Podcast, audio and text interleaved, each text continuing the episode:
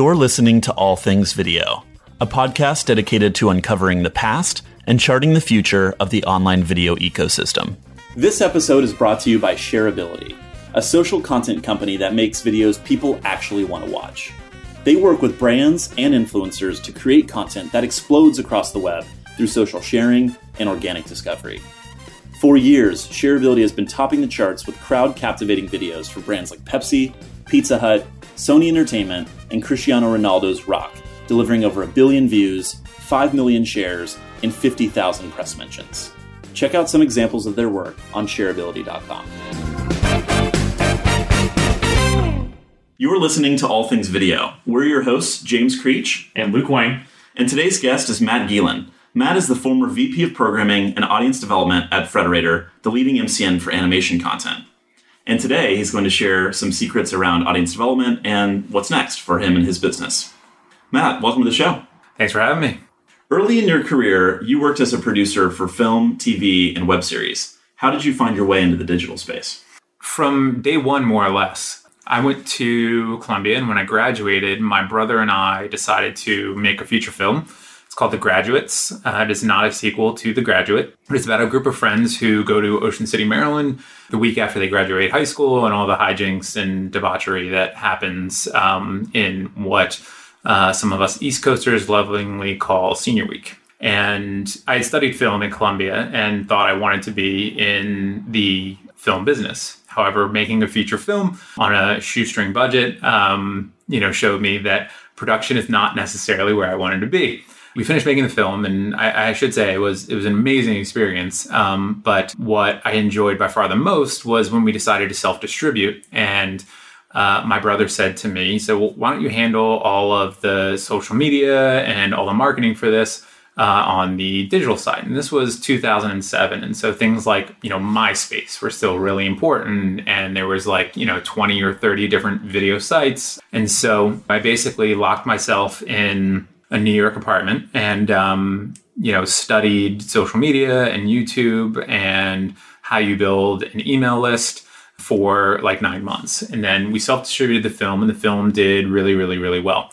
Um, you know, we sold thousands and thousands of DVDs. We generated an email list of like 120,000 names by. Um, we actually took a piece of advice from Mark Cuban, who said at the time, he didn't understand why films didn't give away their soundtracks as a list generation tool. And so he said, it actually sounds really smart. And so we went out and got a bunch of indie labels to, or indie bands to give us music for the film that we included in the film. And then we gave away our soundtrack um, and built up an email list of like 120,000 uh, names, which really led to a lot of great results across the board because we could then use that email list to build up the Facebook page and Twitter and so on and so forth. So that led to selling a, a, tremendous amount of DVDs, both IRL and via the web. We also opened in, I want to say, 15 cities or so, um, and played at about 30 college campuses. And premiered number one on Hulu, and we're number one for like 10 weeks. And I think we're still in the top 10 comedies of all time on Hulu. But essentially, what that showed me was I really loved the audience development side of you know film distribution and the the kind of the digital world. And so that experience led to me getting a job at a company called Driver Digital. Uh, Driver Digital was a startup, and uh, I was employee number one. Was there and, and helped build that company to about 20 uh, some odd employees over a course of three years. We had a few in-house channels that were pretty good. We did, um, we had a channel that um, kind of the in-house team created. We were focused mainly on mom stuff, but you know, with a group of 20 something digital natives, uh, mom stuff doesn't necessarily speak to them. And so we had an in-house channel called Wholesome Lane where we did like parody rap songs and sketches and a lot of fun stuff. After about three years, Driver really wanted to shift into focusing on kids and moms, especially off the YouTube platform. It just wasn't where my head at and wasn't what I was really interested in. And so I reached out to some friends at um, what was then the Next Lab and formerly Next New Networks, because um, you know, back then in New York, and to some extent to today. It's definitely gotten bigger, but back then in New York, there were just very, very few companies focusing on digital video. And, and so I made friends with some people over at Next New. They made an introduction to Fred, and he brought me on to do audience development for Cartoon Hangover, which launched about a month after I started. And then uh, about four four months or so after launching Cartoon Hangover, we soft launched Channel Frederator Network. And then over time, shifted my focus mainly to the O&Os while still overseeing the network development and that led to um, Channel Frederator growing to about 1.2 million subscribers today. And we also launched two other kind of main channels. One is called the Leaderboard, and the other is called Cinematica. Leaderboard's at uh, just under 300k, and Cinematica is at about 120,000 subscribers. And uh, that brought me to today. Wow, it's great to hear the whole journey. So I guess I want to rewind a little bit and talk about when you're in that New York basement apartment and you're discovering YouTube for the first time, how did you teach yourself some of these tactics to grow audience? Um, to be perfectly honest, I looked at the biggest channels on YouTube and said, well, what are they doing that makes them successful? And I should actually rewind a little bit in my story. While I was at college, I was number one in the world at a video game called Age of Empires, specifically the Age of Mythology and Age of Titans editions. And the way I played that game uh, is very similar to the way I look at YouTube, which is I studied what the best players did and I mimicked that and refined that and geared it towards my style. And if you look at a video game, a video game is more or less a series of algorithms, right? Your units have uh, various capabilities and various stats, and they're going to compete against other units. And it's the matrix of uh, a video game where all these things are interacting with each other is very, very similar to the way YouTube works and the way any sort of platform that's algorithm driven works. When I was sitting in the basement, like thinking about these social networks, I just instinctively went back to, well, let me see what the most successful people are doing and what they're doing well and what they're not doing well. You know, take what works and leave what doesn't and try and refine it and make it our own for uh, our specific brand and what we're trying to do. And so that's more or less how I taught myself. I mean, there was not a ton of resources available at the time. I believe ReelSEO had been launched at that. And then I think NewTeeVee, I think that may have been a thing. But I also spent a lot of time because I knew Next New Networks was very focused on building audiences for brands. And so I spent a lot of time looking at like what they did with their channels. Uh, you know, they had Vsauce, they had IndyMogul, Threadbanger, a whole host of other channels. And so I spent a lot of time going, okay, well, what are they doing with their titles? What are they doing with their descriptions and tags and thumbnails and developing, you know, my view of it from there. And how did you meet the Driver Digital team when you ultimately made the switch from independent producer to going in house and doing audience development full time? So Driver, I believe to this day, and certainly at the time, their primary business is actually um, doing high-end commercials for brands, and so like they've done a few Super Bowl commercials. They've done I think stuff with Pepsi and and Coke and a whole host of of other big brands, and they had just done something for Coke, I believe, where they put together this like animated five-minute thing. It had done extremely well on Crackle of all things. So they knew digital was going to be powerful, but they just didn't know exactly anything about it because they'd just been in the, you know, traditional commercial world for so long. So, you know, I came in, I met with them a bunch of times and, you know, they were really excited about like audience building and brand building and, you know, brought me on as the the first employee to help them do that. What are some of the things that have changed about YouTube or online video since that time, 2007, when you're first starting to work with uh, your own content and Driver Digital, and today, 10 years later? Sure. Certainly a, a, tremendous amount. Man, when I started YouTube in 2007, you could download a Chrome extension that would cause your page to auto refresh at whatever time interval you put in, and that still worked at that point. In terms YouTube. of generating views? Yeah. Um, and so, and that was extremely powerful, not just from like a, a, a, view standpoint, but because the YouTube homepage was so powerful back then, right? If you were the most viewed video that day, you were going to get an additional two, three, four million views. You know, I I never did that. But and I guess just just for viewers listening, back when YouTube featured popular content or charts on the homepage, if you were able to quickly amass a high amount of viewership early in the upload stage, then you could hit the top charts. You were featured as a trending video, mm-hmm. and then the you know several hundred million people who were organically navigating there each day would see your content and watch it. Exactly. You know, YouTube as a platform has come a long way. I mean, the most popular stuff back in that day was like 240p. Um, you know, direct camera, like some calls to action, but not really. And uh, you know, YouTube certainly evolved you know, I remember with the reply girl fiasco and then the uh, mobile exploit, YouTube having to make pretty sudden, pretty drastic changes to what content they featured, which kind of gets us to today in the watch time algorithm, which is uh, really a beast and, and really interesting to think about. Because if we think about you know how people choose to spend their time right their their time is their currency and therefore it's literally the currency in the creator's pocket. And so from from that perspective, I think it makes a lot of sense. I think they get a lot of heat for it from creators who are not able to do it. And I think it's evolving. And I think it will always be evolving as you know audiences change as platforms change as the, the engineers who build the algorithm learn more about all of the various content types right because you know what works for someone who's watching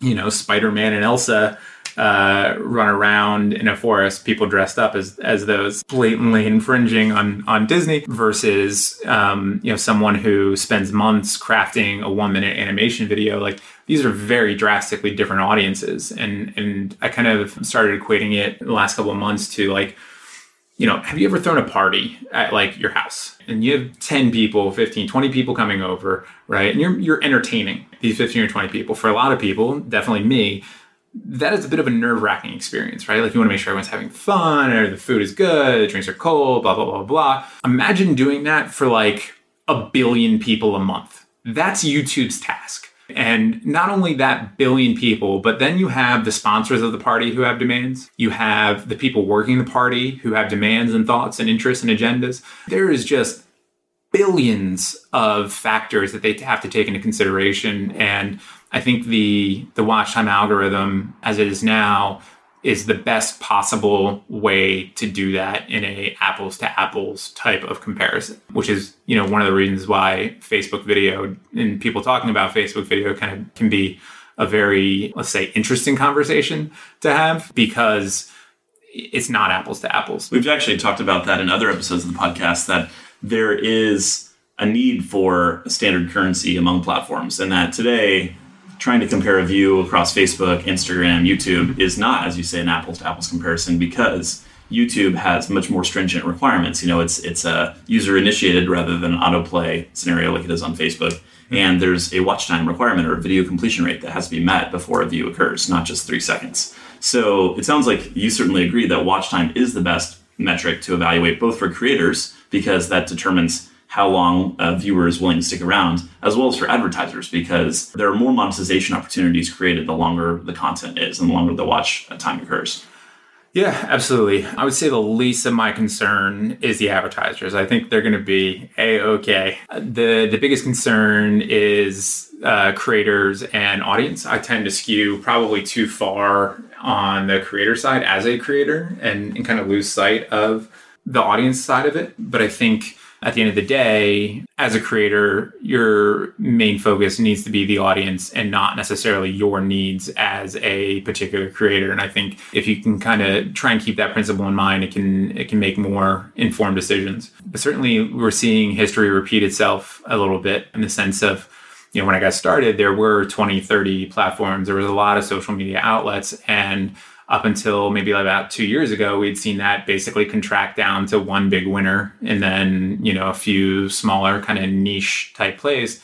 Now we're seeing that all fracture apart again. It's definitely different in the sense of what works on Facebook these days doesn't necessarily work on YouTube and, and vice versa. So it's not, you know, one to one. And then the same thing with Twitter or Snapchat and Twitch. But we are starting to see things like subscription video platforms pop up. And I think last time I saw a count, it was over like 200 new subscription video platforms. So we're seeing another kind of big attempt at this kind of fracturing and verticalization is the new wrinkle to that fracturing. But I think we'll see another round of contraction probably within the next, I would say 24 months realistically.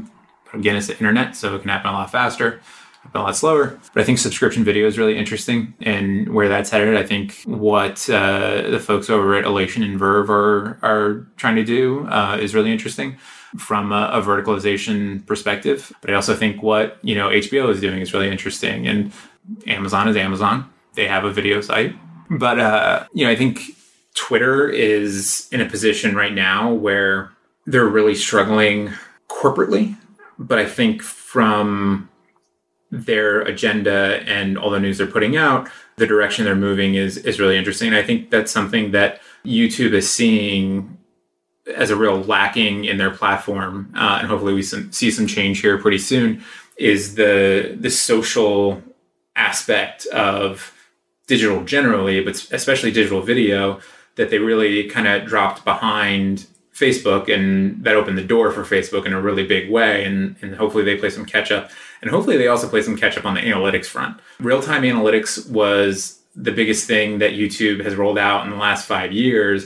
And that's just a small little thing. Like there's a lot, a lot of analytics data that I think YouTube has and potentially could make available to creators that would be unbelievably helpful you know, we just saw Facebook come out with a big announcement about analytics. And so, you know, from that perspective, I think there's a lot of room for YouTube to continue to grow. And, you know, they were the gold standard in, in YouTube analytics for a very long time, but they haven't really done a lot since then. Um, what are some of the metrics you think are missing from YouTube analytics? The way I would look at it is if you're a video platform and you want people to make content for your site, the analytics you need to provide them should give them very clear answers on what to make and what not to make.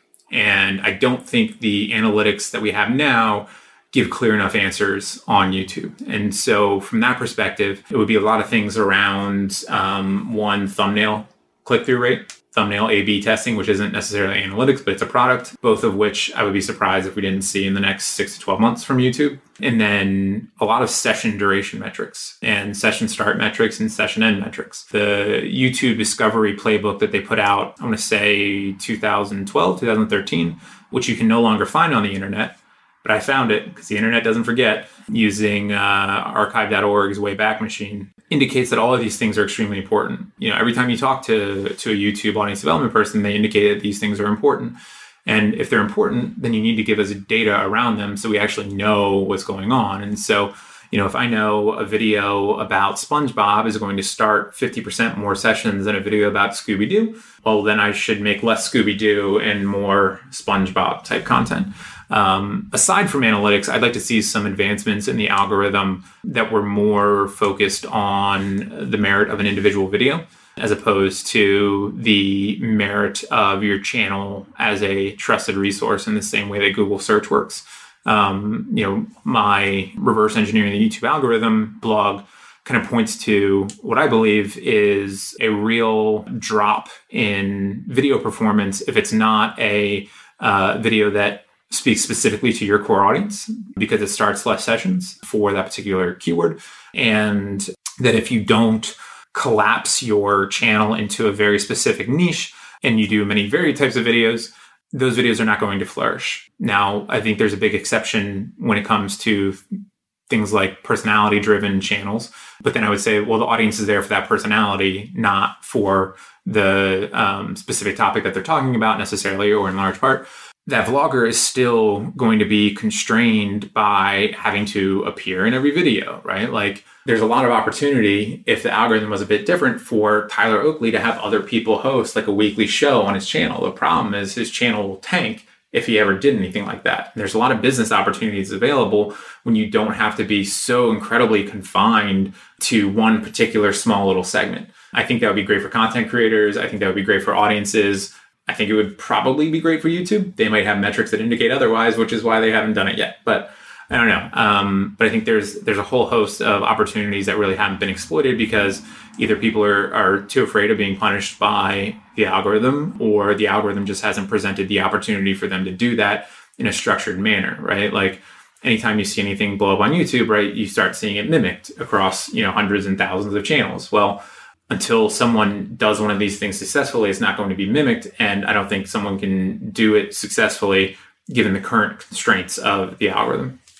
Kind of a chicken or egg thing is like, how can someone be a trailblazer if the trail won't get blazed in the first place. Right. Given kind of where your thoughts are on all these different platforms, like if you were to start your own media brand today, hypothetically speaking, which platform would you start with and why?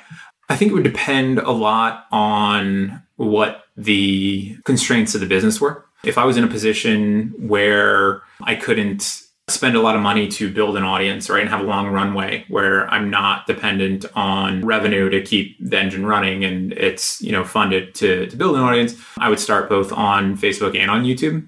And I'd probably have virtually completely different content on both of them um, but still speaking to the same kind of core audience right now. That gives you a reason to have that same audience on both platforms as well as develop a unique audience on either platform.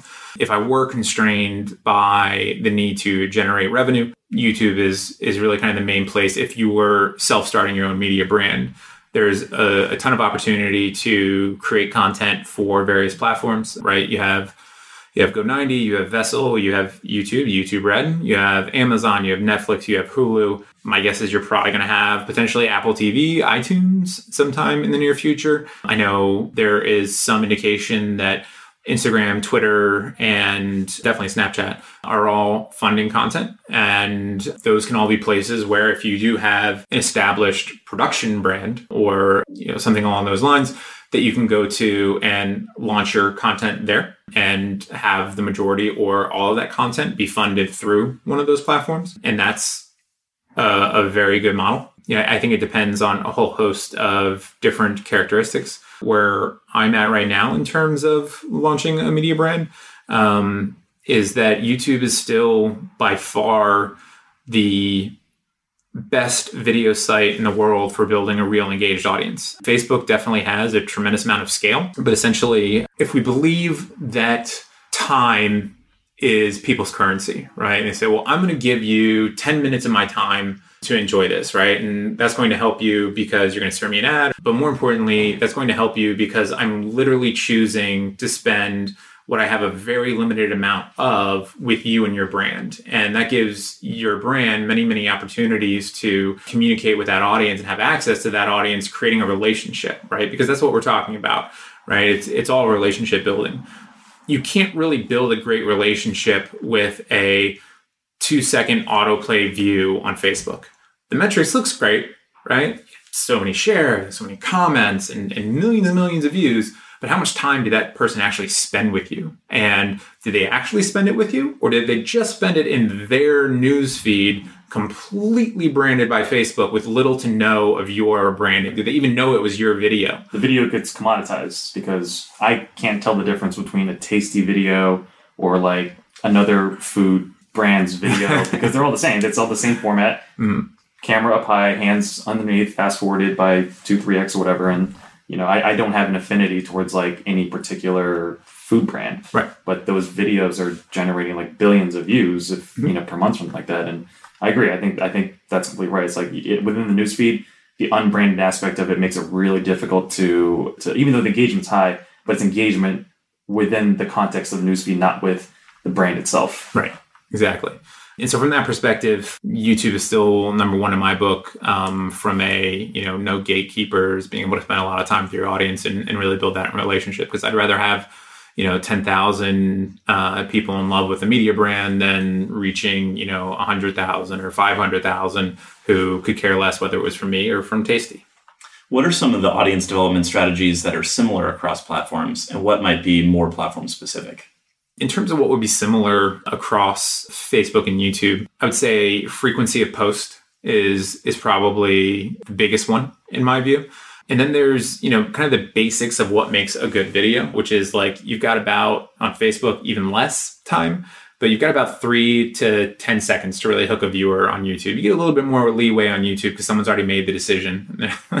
Might as well fully invest in this decision for 10 seconds on, on Facebook, you've got, you know, maybe a fraction of a second as they scroll through to two or three seconds if you can kind of catch their eye right away. And so I would say that's a big one. Certainly on Facebook, videos that can be viewed without needing to turn on the audio uh, is certainly big. And if you had no audio on a YouTube video, people would probably click away almost immediately. From a kind of platform and technology perspective, your calls to action on Facebook are going to be vastly different than they will on YouTube, even though they're probably the same in principle, like our page, subscribe, blah, blah, blah, blah, watch more videos cetera and so forth. And you know, those would be some of the the bigger ones in terms of similarities of thing you can do, but potentially past just the call to action part, like what you're actually calling action to is you know similar or different. And then the same thing with that intro in, in terms of tweaking it. In terms of um, what content works, from what I've seen, a 10 minute video that has you know, 60 to 70% in engagement on YouTube is going to do 500 to a million, 2 million views. On Facebook, that video might not see the light of day. So certainly from a, a duration standpoint, like if you're scrolling through your, your Facebook feed and you see 10 minutes pop up, you're like, oh, no, I don't have 10 minutes to invest in this. I've got, you know, cat pictures and baby pictures to look at. Giving away my age now. You know, I think, uh, from a platform perspective, those are some of the, the kind of the tactical differences and similarities that I see. You talked a little bit about the YouTube algorithm, and in fact, the article that you and Jeremy Rosen penned together earlier this year called Reverse Engineering the YouTube Algorithm. Tell us a little bit more about that research and what inspired the article. What inspired that research was primarily we had a content type 107 facts, um, and then another one called Cartoon Conspiracy, and then a show called Tuned Up, which was basically short listicles and then other videos that were very experimental. And we kind of knew generally what our audience wanted to see. However, what we found was there were just vast viewership differences in especially in our 107 facts but also noticeable in the short listicles and in cartoon conspiracy and so that was kind of the first one where it was like well we have this show we have this template we know people like it and we know it's going to get a lot of watch time, but why is 107 Facts About Scooby Doo performing so much worse than 107 Facts About Steven Universe? Right? There's there's a reason here because it's it's roughly the same show. Scooby Doo has a much much bigger audience and uh, brand than Steven Universe. It just didn't make sense to us, and so that that was kind of the first point. The the second thing was we had a show called Saturday morning cartoons. And basically, it was a show that we made to promote a lot of the creators in the Channel Frederator network. And it would be about a 10 to 20 minute video where we would feature seven or eight different animations from our network and give a whole bunch of calls to action for people to go watch more. And for a while, that was our biggest performing show for about, you know, a year or so before we started doing the shorter listicles and, and the 107 facts. And we were wondering why the audience for that was growing at such a slower rate than the audience for these other shows. Top of mind stuff is like, well, people are more interested in, in brands they know than in, in new brands, right? So like if you feature, you know, several animators and there's no brand that immediately alerts someone that they're they're familiar with because it's original animation or original cartoons then they're less likely to click on it because they don't necessarily understand immediately what it's going to be just by looking at the title and the thumbnail. However you know we did a ton of promotion around it in our more popular shows and it just wasn't going anywhere. And so we noticed that every time we put one up it was actually causing viewership of other videos on our channels to go down and videos that were released after the Saturday morning cartoons weren't performing as well, even though we knew it was going to be a big performer, like a 107 Facts About Steven Universe. And like, there were just a lot of things that were like, this just doesn't make sense. And let's look at as much data as we can to try and figure out what's going on and what the real reason is behind here. And, and that led to, um, I think, some, some really interesting we'll call them theories about the the algorithm, how the algorithm works that you know informed a lot of a lot of programming decisions. What were some of the takeaways after finishing the research? You know, as a business, and I think every YouTube channel should look at themselves as a business. You want stability and predictability. Now, there, there's no guarantees, and even if you like, you know, you buy and sell oil commodities, right? That's going to go up and down, but you know for a fact that the market's always going to be there right? And, that's kind of what you deal with when you're dealing with YouTube, right? YouTube is the Treasury, the Congress, the executive, and the Supreme Court of uh, the platform, right? They have complete and total control. And, and as a business trying to build a business on the platform, you need stability and predictability. Now, it doesn't need to be a guarantee, but you need that in order to function. And if you're going to spend, you know, a thousand or five thousand dollars on a video, you want to have a little bit of certainty that it's going to generate enough viewership to, at, at, the very least, break even on that video. In terms of the key takeaways from what we found for our audience, which uh, was about a million subscribers at the time, was very, very passionate about cartoons. We found that if a video did 5% of our total subscribers within the first 48 hours, that would be about 50,000 views. We would generate about 20% of our total subscribership in terms of raw views. So that would mean 5% of our subscribers watch in the first 48 hours. We get about 200,000 views on that video. It exponentially increases from there. So, like, if you get, if we put out a video that was 10 or 15% of our subscribers watch in the first 48 hours, we were looking at um, 200 to 400% of our audience would watch in like the first week or the first month, right? So that goes from 2 million to 4 million views given our audience at the time. And so we call that view velocity. So if we had a very high view velocity in that first 48 hours, I believe it was 92% of the time that video would do, uh, we could predict the viewership within about 20,000 views what that video would do. And so that was kind of the big thing was really focus on driving views in those first 48 hours to accrue watch time. Which then helps the content rank higher in search and also perform better in recommended videos. exactly. Follow on viewership. Exactly. Um, and the way it kind of started to look was like there were a couple of windows within a video's life that determine its viewership.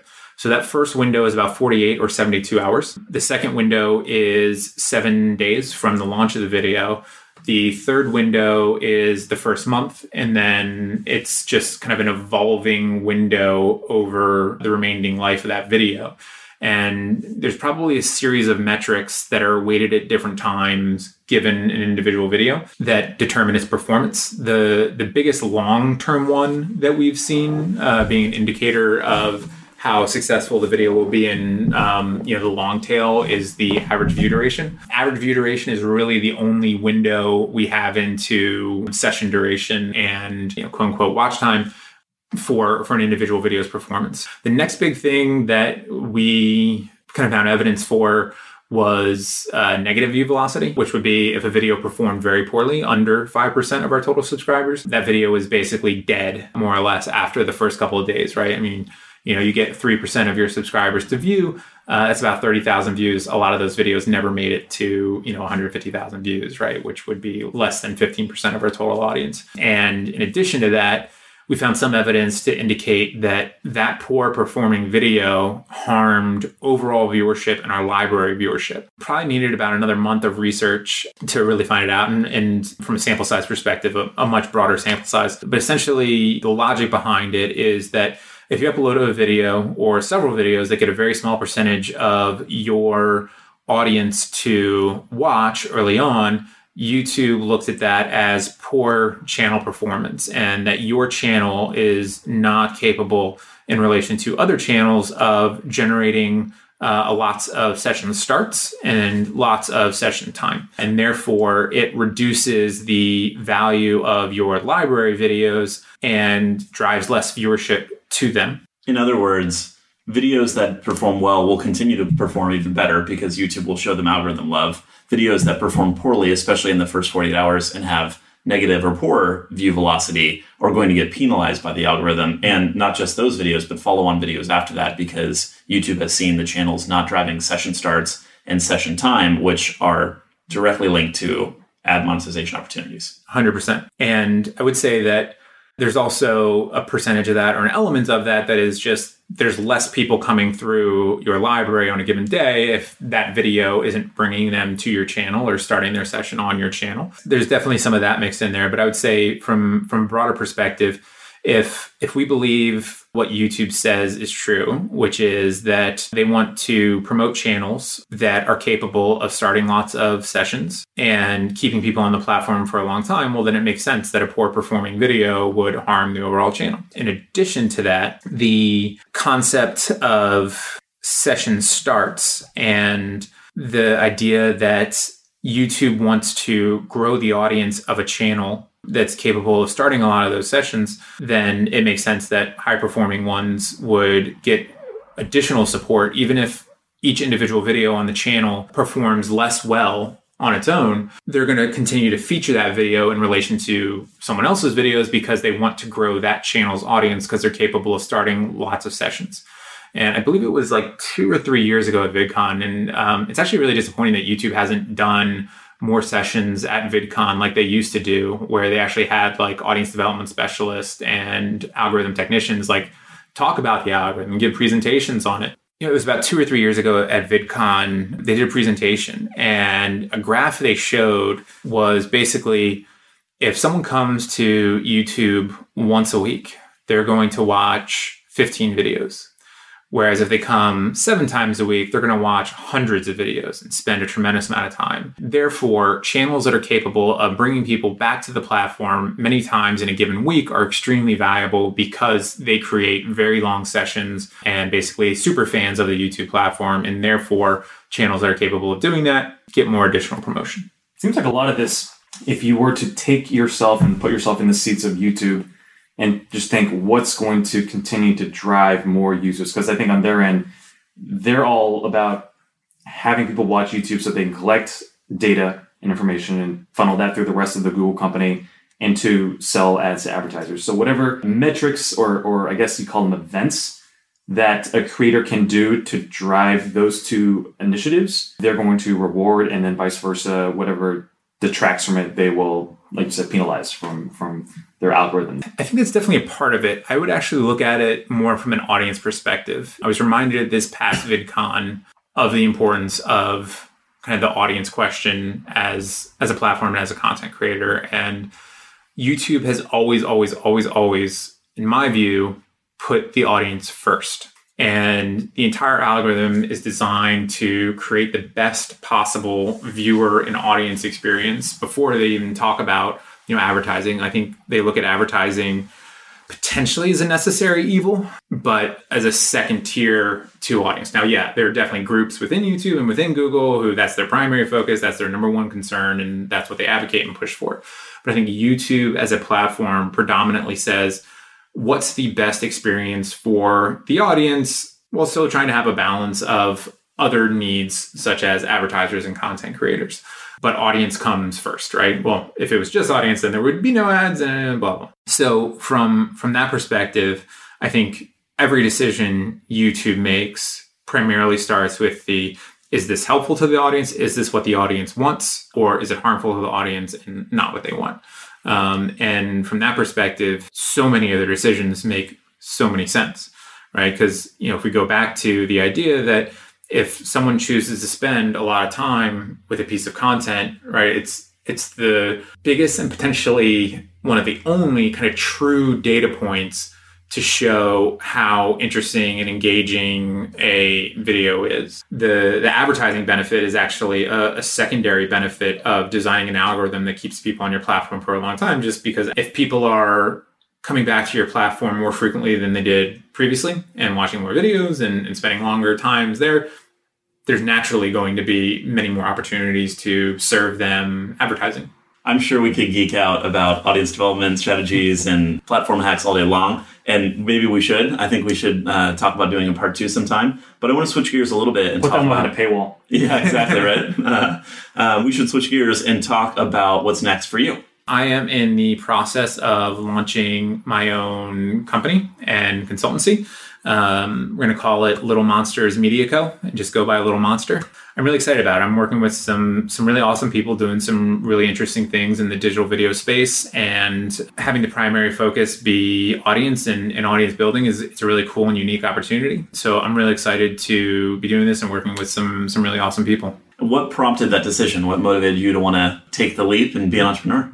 So Frederator reconsolidated around kind of the core cartoon business um, at the very beginning of June, and my wife and I decided it was really a good time to kind of go in a different direction than what Frederator was going in. And you know, after talking with Fred about it, he said it made sense and there would be no hard feelings, and there's certainly none on on my side. I absolutely love my time there, and, and Fred was a, a really tremendous boss, and it was a great great experience and a great opportunity. That said, when when they reconsolidated around the kind of the core cartoon business, I left and spent a couple weeks like looking at different job opportunities and seeing what's out there and going out and meeting with people and you know, it was it was a run up to VidCon, and I had you know three presentations to complete, which I hadn't completed. Coming out of VidCon, you know, I got I got a few job offers, and and they were all very interesting, and just for a whole host of reasons, the various opportunities didn't make sense either you know, geographically or from from an industry perspective. But I got more and more and more excited about kind of building up my own consultancy in, in my own business. My brother, who is who's run his own business for um, 13 ish years now, gave me every reason in the world to reconsider. And thinking about all of that, I still made the decision to to jump in with both feet with a, you know, at the time a five week old baby and a mortgage and all these other things. You know, I think every now and then in, in life you kind of got to put yourself in a position where it's it's sink or swim. And i've had a great job for you know the last six years and especially in the last three years with fred. And i'm in a position where there's a, a big opportunity here for people with this skill set to really help media brands build real engaged audiences. And I think it's a win for everyone. I think it's a win for the people helping the companies build their brands. I think it's a win for those brands because they have a big audience. And I think it's a, a, win for the audience as well, because if a media company is spending a lot of time and energy and money putting out content that is not generating audience for any number of reasons. Either the audience is missing out on an opportunity to be really entertained by this great content, or the brand is wasting time and money on producing content that is not great for for the audience. And so the audience is going to get more great content. And um, yeah, I think it's I think it's a really exciting time to be in online video. There's a tremendous amount of opportunity out there from both a um, platform and an audience perspective. I love the fact that your entrepreneurial brother is the one trying to dissuade you from starting your own company.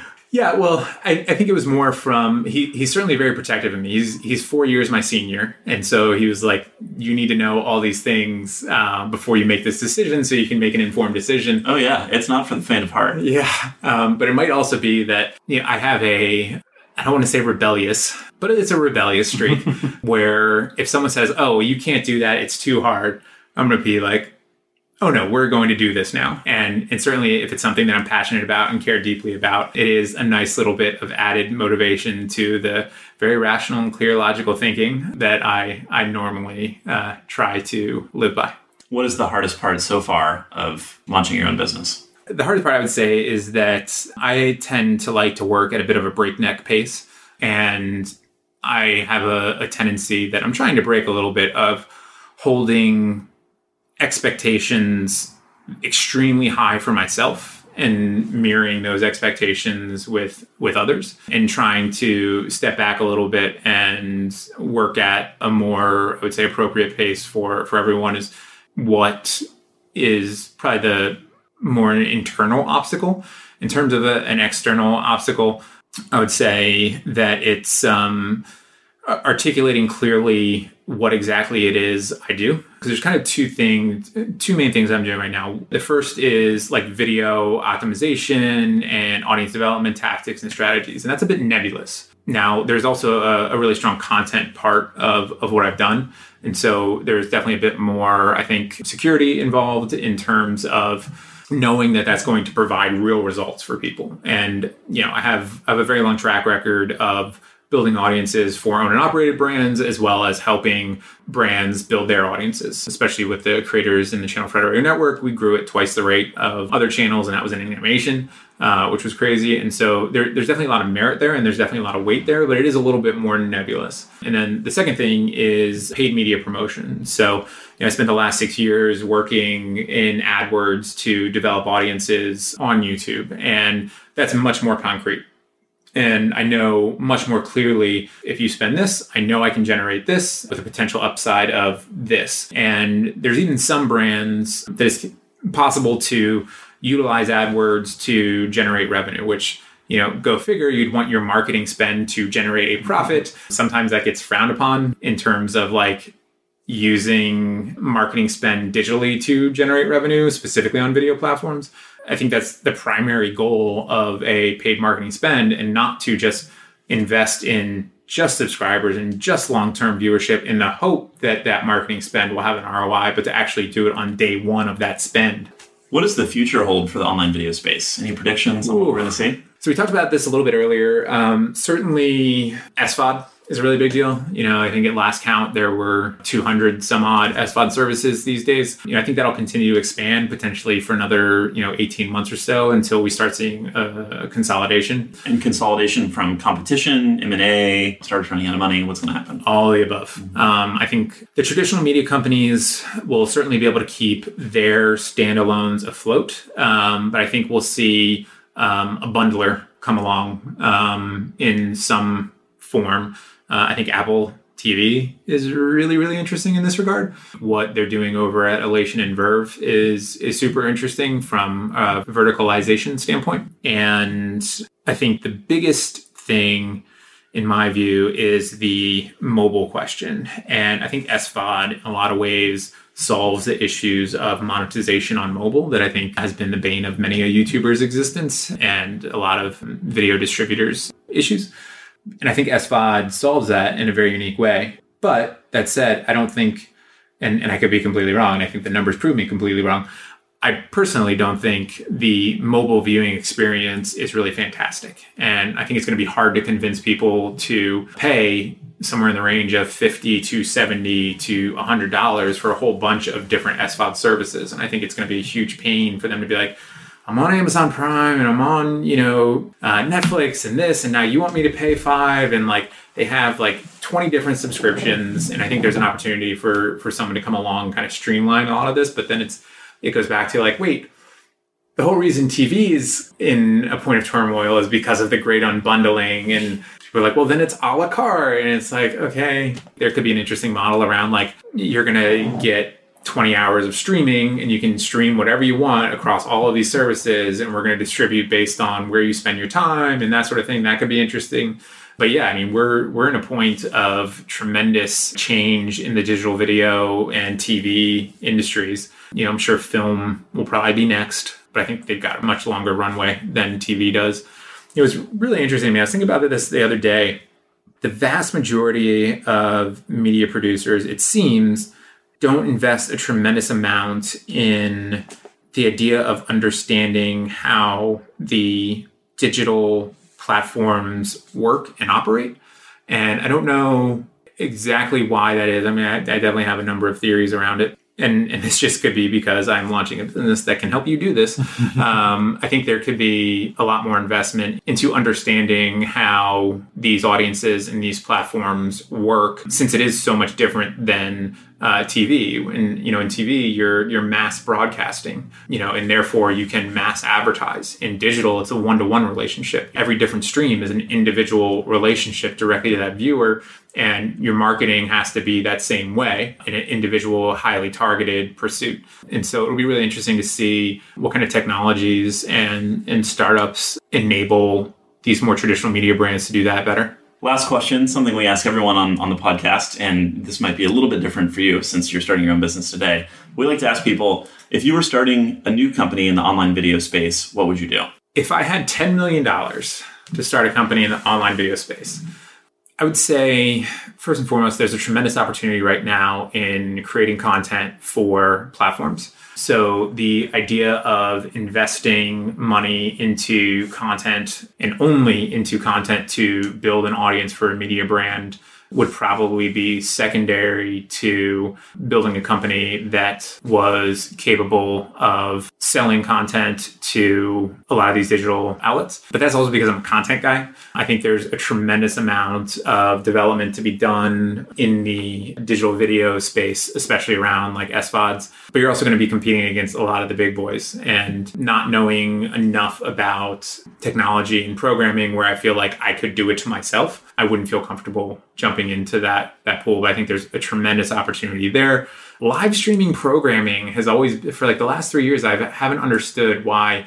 I mean, I, I get the economics of it, but still, you would think from just like a content creator's perspective, the creation of like live streamed shows. And we're starting to see a little bit of that, especially with like Facebook, where you're actually creating appointment viewing and the urgency within a viewer, right? Because that's the biggest problem with video on demand service like YouTube, which is there's no urgency for anyone to watch that video, right? It will always be there. Now, yeah, there's passion, there's love, there's wanting to see the most recent thing. There's the I can't get enough, you know, Phil DeFranco, so I have to watch his next video.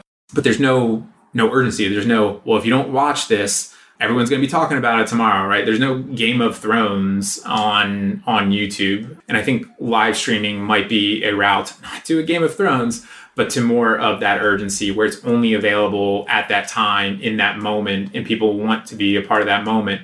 And you know the Felix jump from outer space. What do they have? Like 20 million concurrent live streams or something, which was like you know world record by you know 200x or whatever. And it's still 20 million people watching a single stream. Like TV does that like regularly. Mm-hmm. And so, you know, from from that perspective, you know, I find that space really interesting and, and something to watch because I think there's a lot of opportunity from a programming standpoint there. And where can people find out more about you and more about Little Monster? You can definitely find out more about me on Twitter. Still working on get those websites set up. You know, I've only been doing this for like three weeks, so give me give me a moment. So if you want to follow me at Matt Gielen, that's M A T T G I E L E N on Twitter. That's the best way to stay up to date with me. And then uh, eventually there will be a website at littlemonstermediaco.com. This has been so much fun. I love nerding out about audience development stuff. As I said, we got to do a part two because there's just so many more things that Luke and I wanted to ask you.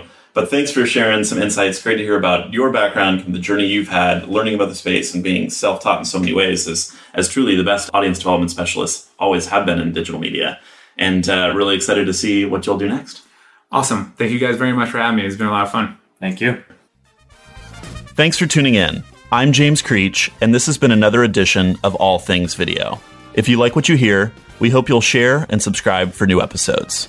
See you next time.